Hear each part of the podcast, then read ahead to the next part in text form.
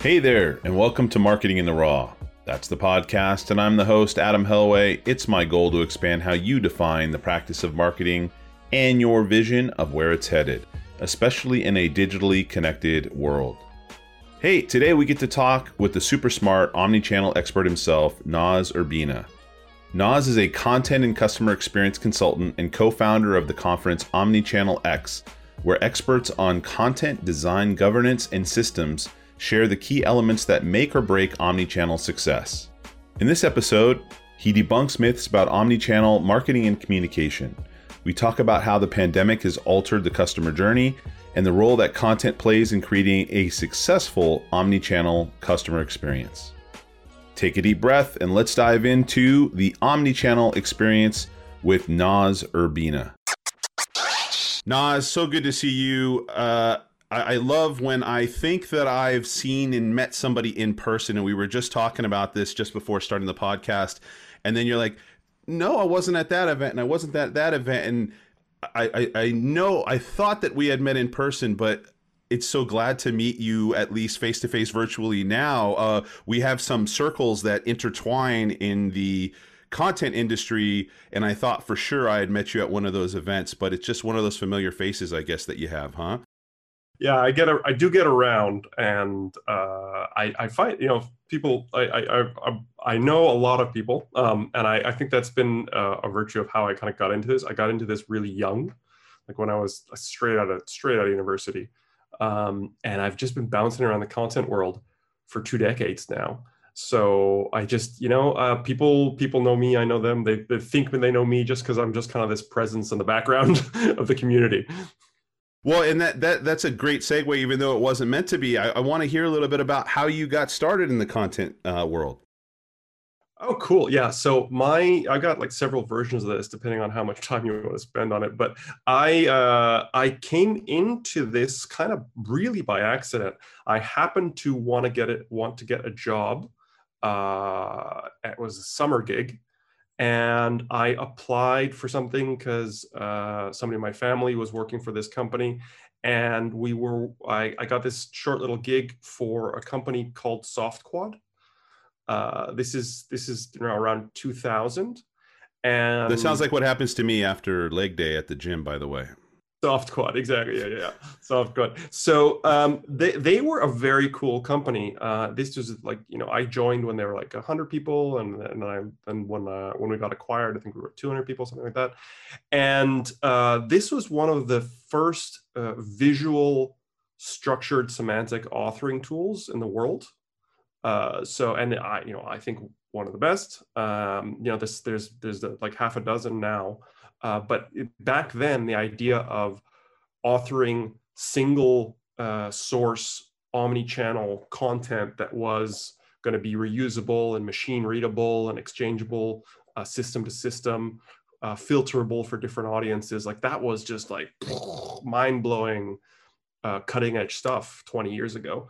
And that's where I, you know, I showed up, I rocked up at a university and said, Hey, um, I'm, I'm here to join the team. And so I just happened to, by luck, end up on the very bleeding edge of content and in a small company where I got to meet everybody. You know, I got to meet the, the head of uh, product management. I got to meet the head of development. I've got to meet the, you know, the head of heads of sales and strategy. And so I, just by hitting the first job lottery, uh, I, I got deeply into the into this this world, and so that company started sh- shopping me around to all the conferences to do presentations, and so I got on the speaking circuit, and so I was like, I remember I remember the time I was in my early twenties, no, I was in my late twenties, and I I I looked down maybe early 30s and I looked down a panel of experts, and it was the first time I wasn't the youngest person on a panel of experts, and I was like, "Who invited that kid?" well, and there's really interesting things that I picked up from from your story, which was that um, you you there were a number of circumstances that helped sort of feed where you went and where you are today. Um, one of them being that rather than being say siloed into specifically a content team or a, a one of the content teams within the organization, you had exposure and maybe even collaborated more closely and could hear the needs of other areas of the business. It sounded like. Yeah, so that we had we offered something that was for anybody who wanted to create uh, content as a business asset. So content that wasn't you know just a document or just a web page. It was something that you were going to invest in and manage and repurpose and uh, have an inventory. And so the, the what we talk about content strategies with having an inventory and assessing your content's uh, uh, value and, and maintaining it like a business asset that's where I started. Um, and so anybody who wanted to do that, whether they were in training or creating proposals or marketing content, product descriptions, technical documentation, uh, and any and any industry like government, military, uh, medical devices, high tech, all over the place. Well, uh, what you are talking about now, sort of fast forward to uh, to more recent times here. Um, you, are talking a lot, and you run a conference that we'll talk about in a little bit uh, around omni-channel. Let's mm-hmm. let's peel this back a little bit. Our audience tends to be on the marketing side, uh, marketing mm-hmm. decision makers and, and, practitioners. So, uh, what is omni-channel, and how is it usually confused with multi-channel? Ha yeah, so uh, that's probably my favorite topic, of course. So omnichannel is using your channels in collaboration with each other. So the difference between uh, omnichannel and, and multi-channel is that omnichannel is a unification of engagement and communication strategies so that they're complementing each other. So that you want to give the audience what they really need. So you're in omnichannel, you orchestrate experience across multiple touch points and then you're aligning content design governance and systems around the customer journey around what, what they're doing. Multi-channel is your business capacity to publish on multiple channels. So i can put this i can have i have kind of have this uh, not necessarily a dashboard but i have this ability to take a piece of content put it out on uh, on social on internet extranet um, and print and blam. So i have a multi-channel publishing architecture. Omni is when you're looking at that from the customer's perspective and saying, well, how does this all work out to create experiences for people?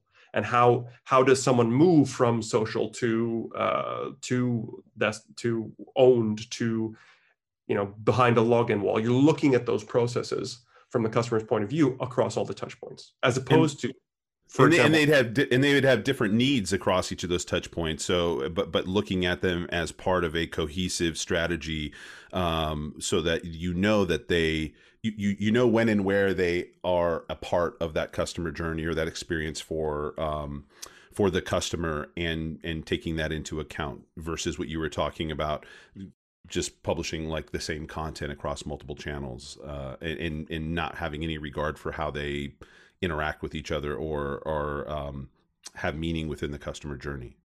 Exactly, exactly. I think that the most most organizations I still go into look at content through a paper tube.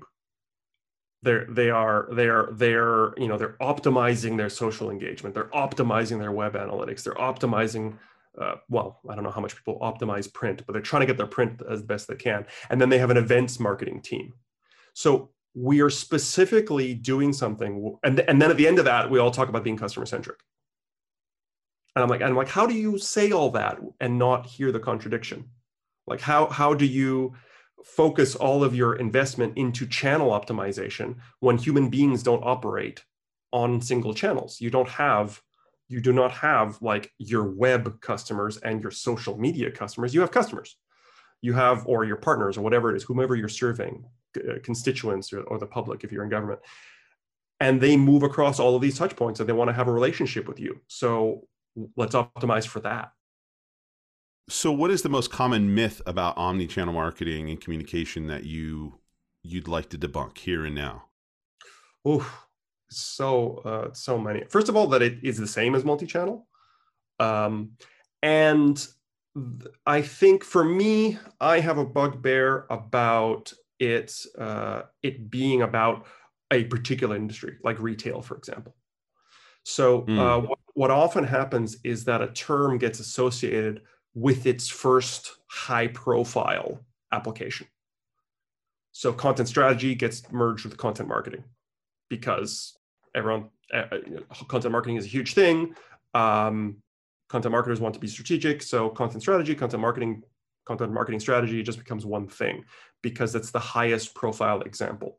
Or personalization gets a bad name because people hate those ads that follow them around the web and they hate kind of creepy emails where people are doing you know silly stuff to that, that, that abuse data and relationships uh, so for omni-channel this kind of thing where it's all about retail or even it's all about marketing or pre-sales i should say um, uh, yeah so that's my my concern is when people take something as broad as omni-channel and then put it put it back in a box and say this is omni-channel is, is owned by the marketing department or omni-channel is owned by pre-sales and, and, what I'm hearing you, what I'm hearing the subtext of all this is that wherever the customer experience is, is where omni-channel can be. Exactly. Exactly.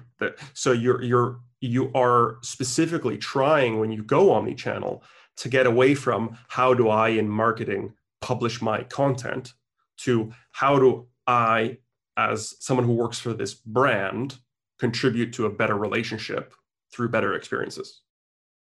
I, I, find it interesting also that you noted about sort of how certain industries and uh, even disciplines uh, may be an area where a term tends to latch onto most because it's a place that seems to be I don't know more applicable initially and, and and it's adopted more quickly in that particular area. Finding the same thing, for instance, with the term performance marketing. Um, performance marketing is being used a lot in sort of e-commerce in areas where paid advertising and direct response uh, pl- uh, plays a, a, big part, uh, but actually applies to uh, all all manners of, of, of marketing in a number of places where rather than uh, just simply brand reach and so, so on, performance actually matters. Connecting it to business results actually matters. So it, it, I found I, w- I was thinking of all of the times that I had seen um, it, what seems to be the regurgitated definition of performance marketing, leaning heavily on the e-commerce side, and that being um, very narrow and i imagine you run into the same thing sometimes when you see uh, content or people speaking about things and and narrowing down the definition of omni-channel and really missing the opportunity to apply it to just like we said any place where where we're in, engaging with a customer where a customer would find value engaging with a brand yeah exactly and and actually e-commerce is probably right down like number two after retail as as the thing people think omnichannel is about.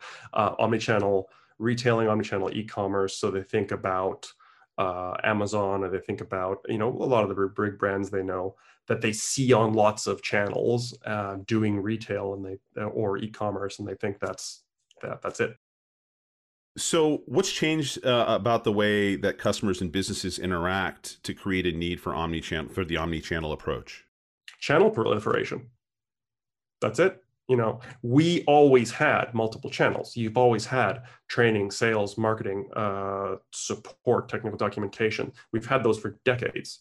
But then we're also doing all those things multiplied by uh, phones tablets chatbots uh, desktops uh, print events um, content marketing product marketing. So the the the number of ways that we offer up our uh, our content has exploded in the past 20 years and so much of the business has simply moved into a content centric mode. I, I, think this is like 20, 15 years ago. I remember Hewlett Packard calculating that 80% of that business happened without any physical contact with the product. So, what does that mean? That means 80% of a multi billion dollar uh, enterprise is saying all of our sales come from content because somebody is doing is delivering a presentation or uh, looking at a website or reading a brochure that's what's making the sale. And it's not like a salesperson on the phone. It is and it's not a customer going and touching the product. It's some sort of at a distance self-education content based um, transaction. And that applies to all kinds of businesses. They're moving more and more and more to customers self-educating and so the, the importance of content at omni-channel just has, has, shot up in the past 20 years it's it's funny because just this morning i was thinking about it a bit um, where who would have thought that in the in the in in a time we call the information age that content aka information would play such an important role in helping people not only just solve problems on a day to day, but find products and services that they're interested in purchasing, right? Um, what what uh, yeah, I'm sure you've heard the statistic in the past, and I can't remember if it was from Content Marketing Institute or where it was. It's been years around you know 75. I've heard it sometimes 90 percent of the customer journey is usually uh, sort of been been traveled uh, or, or, completed before somebody ever raises their hand before a potential customer ever raises their hand and says yep i'd like to talk to sales or they just yeah.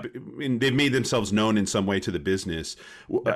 uh, have you heard anything maybe more recent or is there any information that you could riff off of there that um, sort of explains because you started you inferred this in a lot of what you just talked about in regards to the to the role that that that content is playing in this self-directed journey that folks are are, are having how much of that journey uh, tends to make its uh, how much of, of, of, of, that journey tends to be traveled do you think or do you know of before uh, customers then give an opportunity for an average brand who maybe hasn't created any content to be a part to be part of that earlier uh, part of the journey or to get into the conversation earlier um, how much of that's been traveled do you know of i don't uh, I, you know i've heard the same statistics you know I, I was very interested in solution selling and challenge selling where you're you're assuming that the customers more or less got their mind made up when you first get to speak to them. So I, I you know, as as a as someone who works in content, as someone who works in marketing, I'm but but from an omni omni-channel perspective, I'm very interested in what is on the cutting edge of sales technique, customer engagement techniques, because they are always adapting how they sell to the market reality, which is becoming more content driven. I, percentage, I can't I can't talk to that one now. I've heard the same stats as you that it's, you know, we're talking 60, 70, 75 plus percent. Which is a lot, period, no matter what. Exactly. And I, I don't, you know, it, that's going to keep moving. It's not a stat I get to, ex- once it's gone past the halfway point, I'm, I'm no longer really tracking it. But, but what you, what it raises for me is a very important issue is that eh, it's not necessarily an omni-channel th- thing but it is a bugbear for me as a content strategist and content designer that we keep talking in that way about uh, customers and prospects as if they are two different things and it that, that we we market so hard to get new names uh, onto the list and often at the detriment detriment of our of our customers and so someone who looks at customer journeys I'm not looking just at the at the sales cycle. I'm not looking at uh, the the marketing funnel where where you come to get someone and either they've made a sale or you've just in an enterprise, for example, just thrown them over the wall to sales, and then your job as a marketer is done.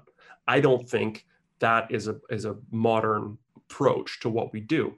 We have to be looking at that and going, all right, well, how does marketing make sure that sales isn't dropping the ball? that, that support or technical documentation isn't screwing up all the investment we just made.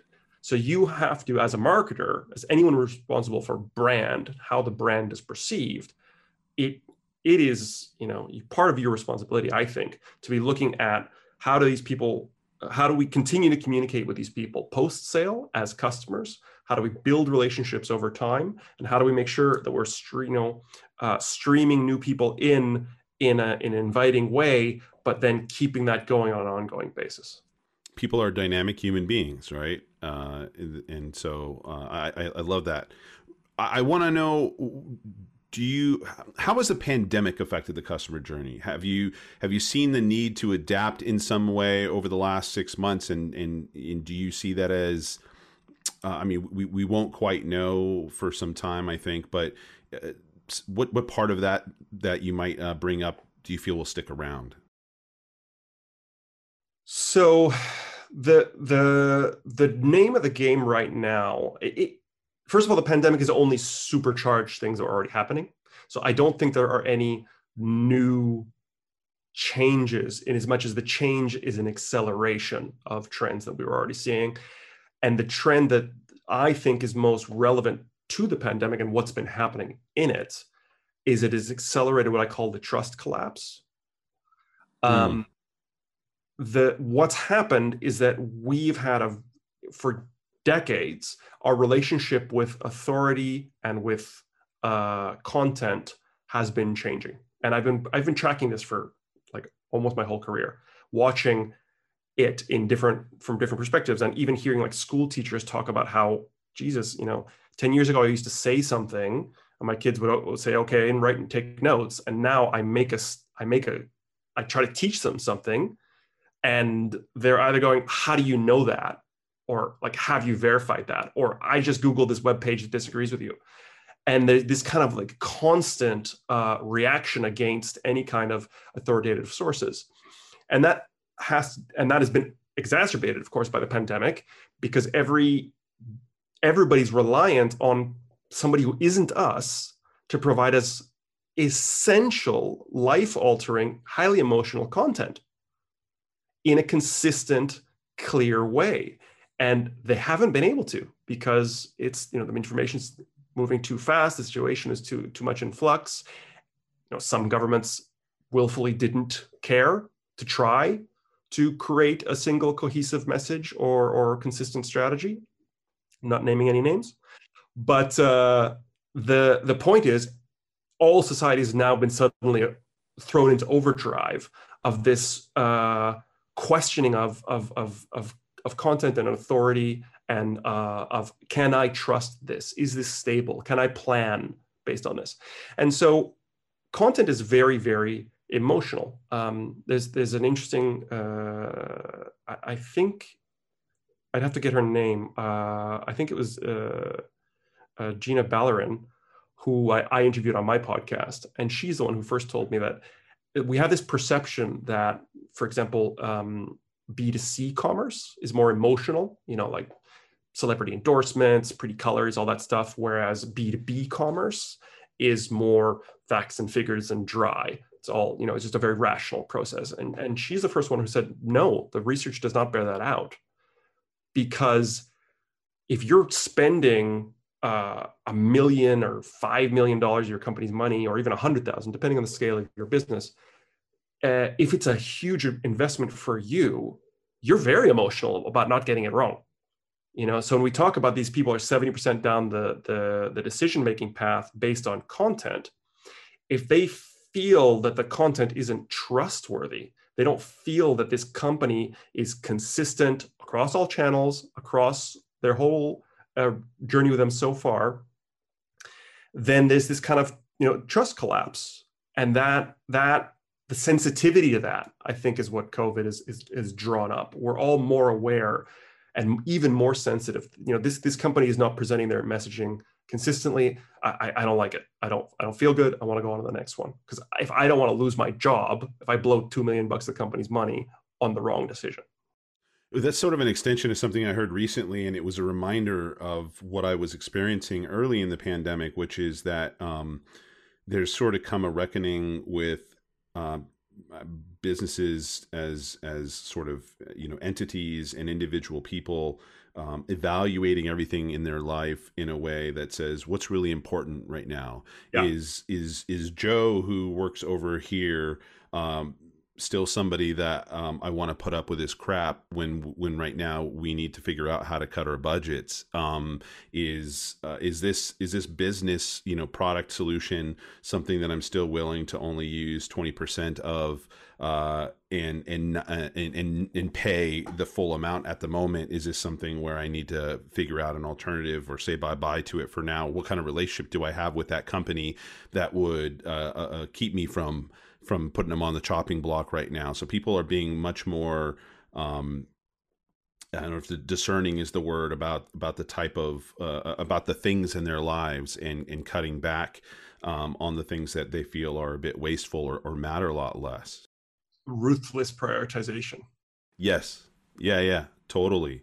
Well, so, so I think if you want to survive that prioritization triage, you know, it's it's relationships that will keep it alive. And you don't build relationships on a website or on social. You build them through your collective experience, through all your touch points. Well, and arguably, I think to to a point of what you've said as well, you you don't you don't um, build relationships on being self centered, right? Around what the brand needs only, and not taking into consideration what the customer needs. That that's a that's a recipe for for disaster in this situation.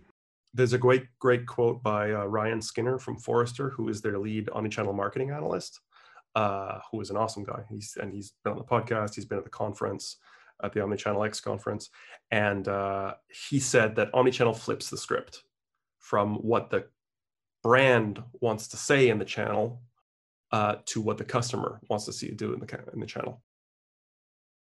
What is um, what's one way you change the way that marketers create and use content?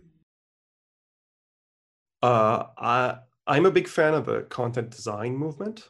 Uh, so I like most of most of my work is focused like I, I lead I lead teams, I lead projects to make this kind of these kind of transformative changes, which is a big deal. People are not used to thinking this way. And the, the areas that I focus on are customer journey mapping and content design and modeling, which is uh, thinking about content. If we come back to what I was saying earlier at the beginning of my career, is the is what I'm trying to accomplish here the deliverable or the asset? So that's for me, it's the big mind sh- mind shift for marketers, especially marketers who work with agencies and outsource a lot of their a lot, a lot of their stuff, where they're basically they've got a budget and it's a pay for play thing. I give you I give you 10 grand, you give me a PDF. I give you 50 grand, you run me a, this little campaign. I give you half a million, you run this big campaign. And it's just a constant, like a bill, like the water bill. And it's it's money goes out, deliverables come back. And even internally, it's this kind of thing where I've got the team and we're just trying to get the get the brochure out, get the app launched, get the campaign, whatever. And there's no long-term thinking about what are we creating here? What are we building?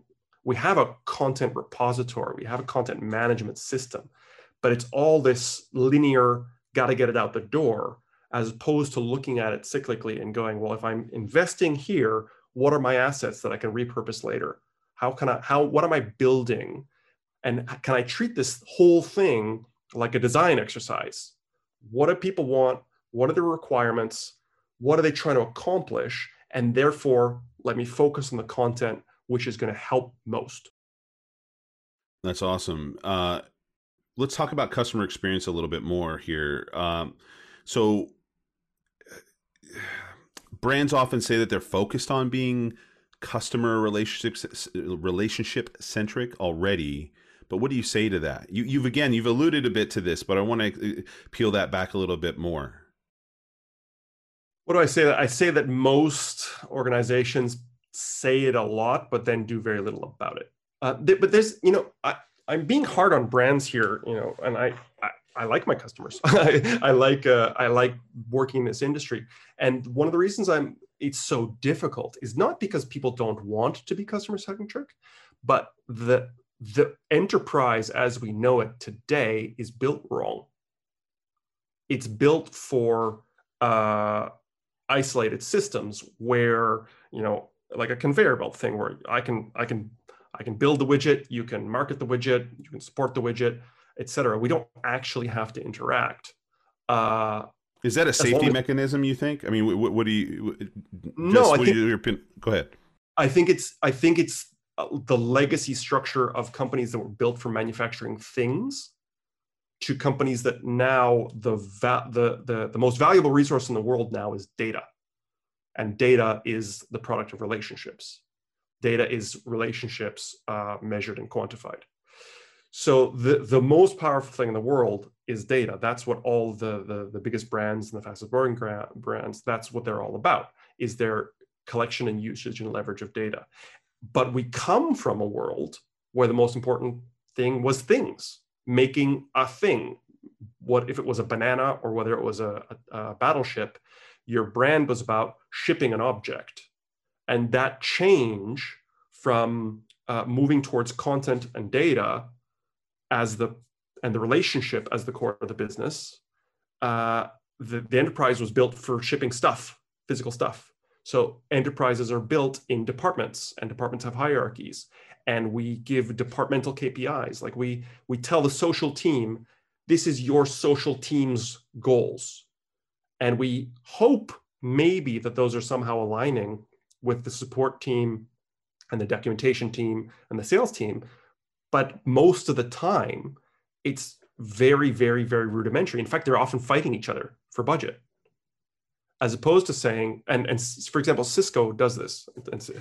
Um, I have a very good relationship with the people who speak at the conference. So I, it's not like I only quote people who, speak at my conference, but Cisco also said at the conference uh, that they are doing persona based uh, budgets. So they're they're saying, okay, we're gonna we're gonna say this segment is worth this amount of money, as hmm. opposed mm. to this channel is worth this amount of money.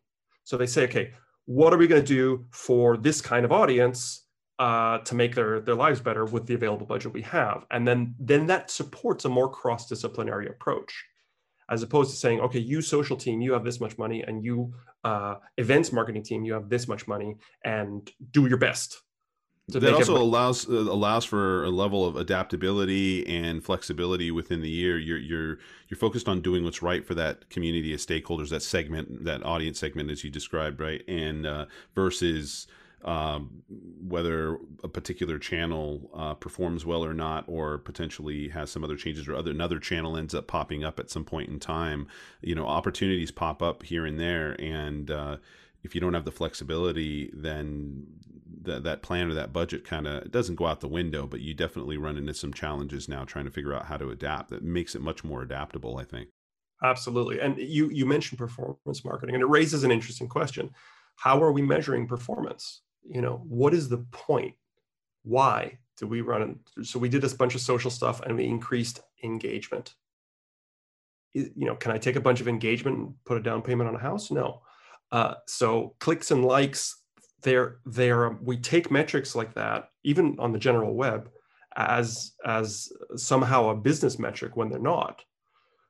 Business metrics are, did I help my customer closer to you know giving me some more money like that's the end of the day we're all trying to move the customer hopefully in a win-win mutually beneficial kind of way but yeah. that's you know we're in a business so did the customer move forward in their journey, you know, which involves eventually giving me some money. Uh, not did the customer watch my videos? That's not a measure of anything.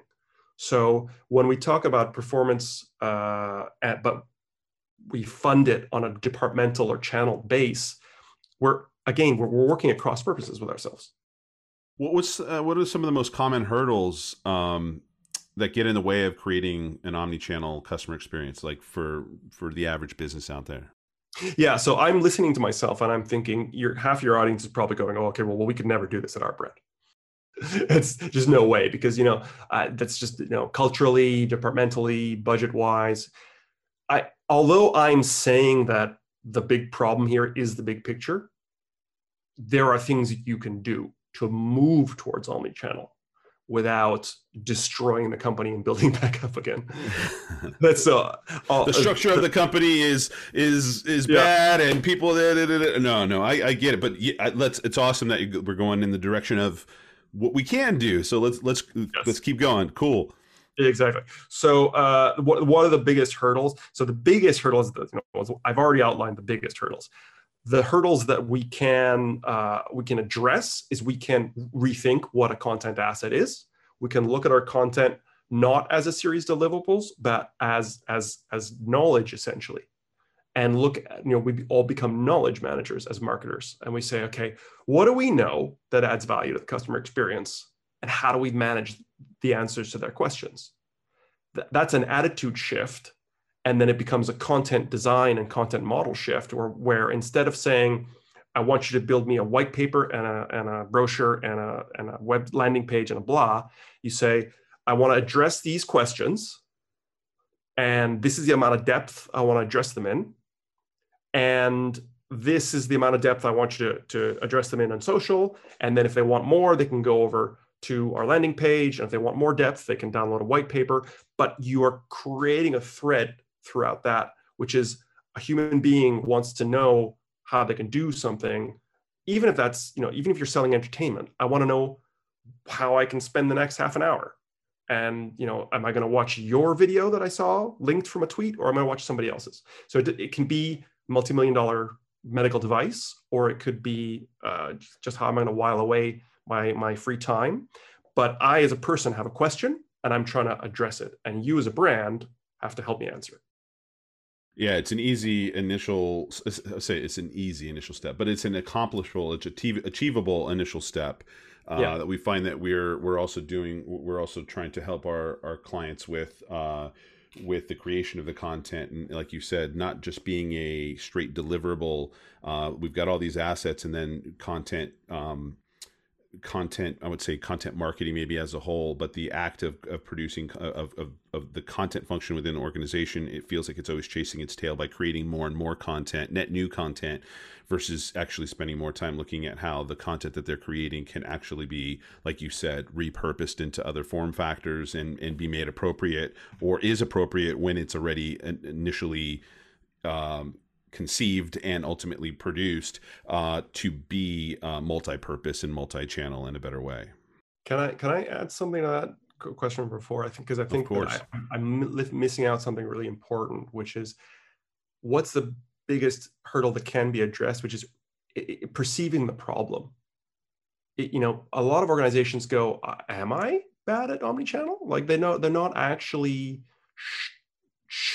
they don't see what the signs are of a poor omnichannel experience, and they don't under, understand how their current deliverables are maybe not a good idea. So I want to I want to give some concrete examples.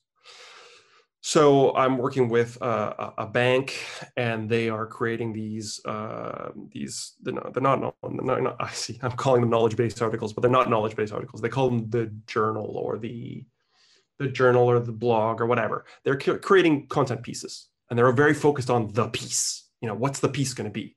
And the piece is going to be uh, top tips for families on vacations. And then the other one's going to be uh, top tips for millennials blah blah blah. And so they're creating these different pieces. And then I, I just walk in and i go okay well over here on the families one you've got uh, uh, the all the all these tips. And the first one is actually for millennials which some of them have families but maybe we can start there.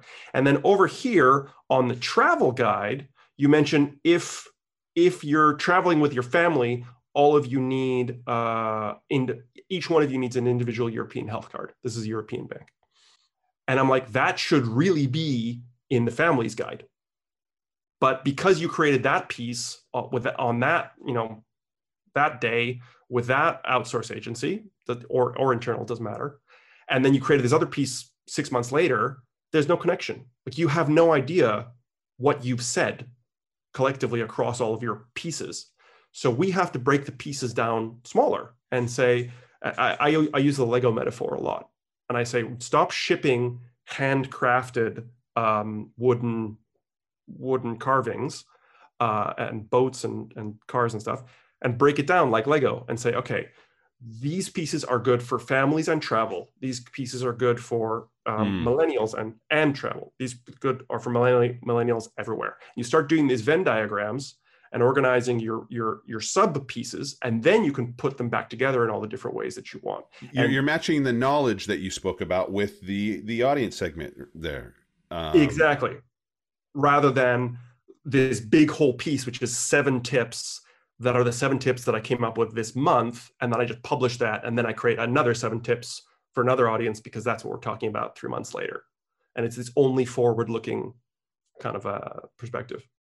I love that. Well, I want to make sure that we get to the fact that you run an omni-channel conference. Uh, yes. And so how did you get started with that and what can we expect from 2021 because I, I, I hear that we will be having one in 2021 Absolutely, yeah. So we just launched the call for speakers. Um, that's going to be open. Uh, you know, you'd think I would know this off the top of my head.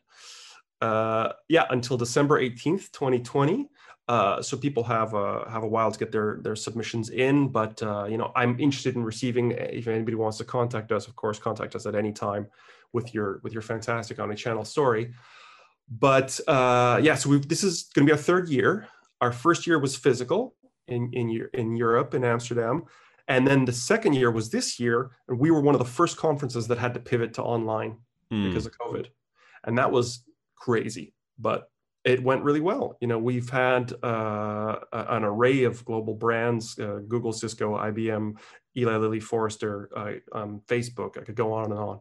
I'm really proud of the the, the, speakers we've had, um, and then individual thought leaders like Margot Bloomstein and Lisa Welchman and and um, uh, oh sorry, I don't have her last name, but uh, Sarah from Content Design London, who founded the content design movement.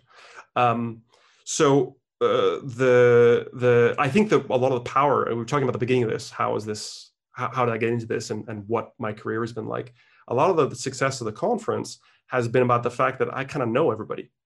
And so um, when when we launched, we were able to get right out of the gate all these fantastic speakers who really knew about where we were going, not where we are, but where we need to go and how to get there. Um, and we created a really like people were super excited. It was really amazing. People were going, I'm going to all these other conferences trying to piece the picture together, and now I can go to a conference where we're actually talking about the whole thing. As a marketer, as a UX person, as whatever. That's awesome. And so, where where can people find out about the conference? So, Omnichannel X is the name of the conference, and it's omnichannelx.digital. Dot uh, digital. Dot digital. Omnichannelx dot digital. And uh, yeah, so we're going to have one. It's going to be in June uh, 8th to 11th this year. It's going to be online again because you know we don't know what's happening with the travel situation. Uh, and uh, yeah, so registration hasn't opened yet, and just the call for speakers. So speakers should start uh, appearing on the on the web probably around February and uh, we're going to have workshops. It's going to be uh, three days, uh, pre-conference workshops, and then um, and then the conference days. Some some live and interactive, some on demand. Uh, lots of discussion opportunities. I think it's going to be really great.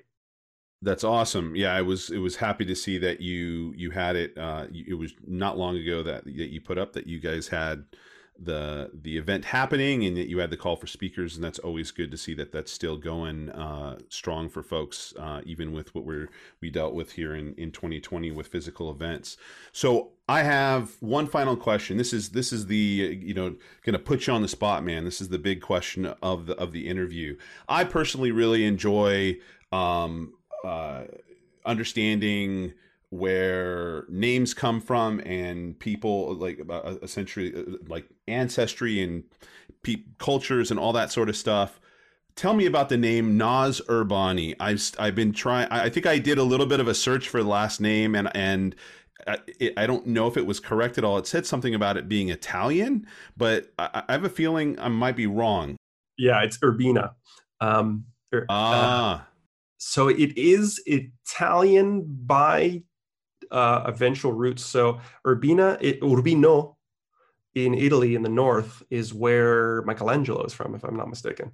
So that's and so my on my father's side, my roots are Italian, and then it all just goes crazy. Like so, I've got some some some French, some indigenous Peruvian, uh, like the the people who, are the descendants of the Incas. Um, both of my parents are Peruvian, um, I, and uh, I so I've I've kind of uh, come from a very mixed background, and I was born in Canada. So that's uh, that's it, and and uh, yeah, it's, it's it is a unique name. I'm very happy to be uh, so easily Googleable. Well, it's very SEO people have to make sure that they don't, you know, considering that you've got the Omni Channel X conference, you know, your name is spelled N O Z. You're not Correct. Lil Nas X, N O S, right? It's not the multi channel X thing going on. Lil Nas X. This is N O Z. yes, N O Z. That's correct. Yes, Noz Urbina. Um, yeah, no, it's it's it's fun. It does it does uh, does keep people guessing. Well, that's awesome, man. Thanks for um, entertaining the question. Uh, so, where can people find out about you more online, Noz, and, and follow what you're up to? Well, um, so we've got urbinaconsulting.com, of course. Uh, and uh, I, it's, it's, funny because Scott recently did a little, oh, sorry, Scott Abel, who mm, yep. I, I, don't know if we mentioned actually on the podcast, but we both, uh, it's both been a long time contact of both of ours. Scott Abel did a little write up on us recently because he noticed our um, our about you page, um, mm-hmm. and it's been there for been there since the site's been launched. But uh, it just got he just did this write up, and so and then it got written up again in the Content Marketing Institute. Uh, so urbinaconsulting.com is the main place, and, and about you is where you can find out about whether uh, you're the kind of organization that we tend to work with because you know we're consultants so we could do an about us but that's not really why you're there is it it's to find out about whether you're a good match for us uh, so urbinaconsulting.com uh, i love when people reach out on linkedin um, and uh, and then the omnichannel x podcast and blog is you know i do the interviews like you do here i do the interviews on the podcast there uh, and uh, that's probably more than more Noz than anyone can can wrap their head around. This Noz Noz here everywhere. There, that's awesome. Well, man, I really appreciate um, you know uh, that you joined me here on on the podcast and. Uh, what you shared was was was really great. Um, I love to hear that, and I think that the the work that you're doing is important. Um, in in in so many ways because I think when there's a win-win situation like what you described, it's super uh, it's it's super uh, important and it's it benefits everybody um, in business. You know, when when it's a win win both for the business and customer, that is the best kind of business. Um, when when all the humans win on all sides of the equation. Uh, I hope to talk with you maybe after you have your conference uh, next year, and uh, that you'll be back. I would love it. Yeah, thank you so much for having me, Adam. Thank you. Hey, thank you so much for listening to Marketing in the Raw. We love, we love, we love that you spent time with us. There's so many other podcasts out there and things to do in general, and you spent it with us. If there was one favor that I could ask of you, it would be that you subscribe to this podcast. And if you've already done that, then if you could rate and review the podcast wherever you listen to it, wherever you downloaded and subscribe to it, that would be incredible. Incredible. It helps other folks find the show. And uh, lastly, if you've done both of those things already, if you could share this episode with somebody that would find it useful, the topics in this uh, would help them out. It would uh, make their day. It would pique their interest, something like that. It would be awesome if you could go ahead and share this with them. And uh, last but not least, if you just want to connect, you have questions about anything in the show, you want to send me an interview uh, potential person to talk to or idea, uh, or uh, you want to talk about digital marketing, go ahead and email me at adam at secretsushi.com or just visit secretsushi.com. Until next time, thank you. Take care.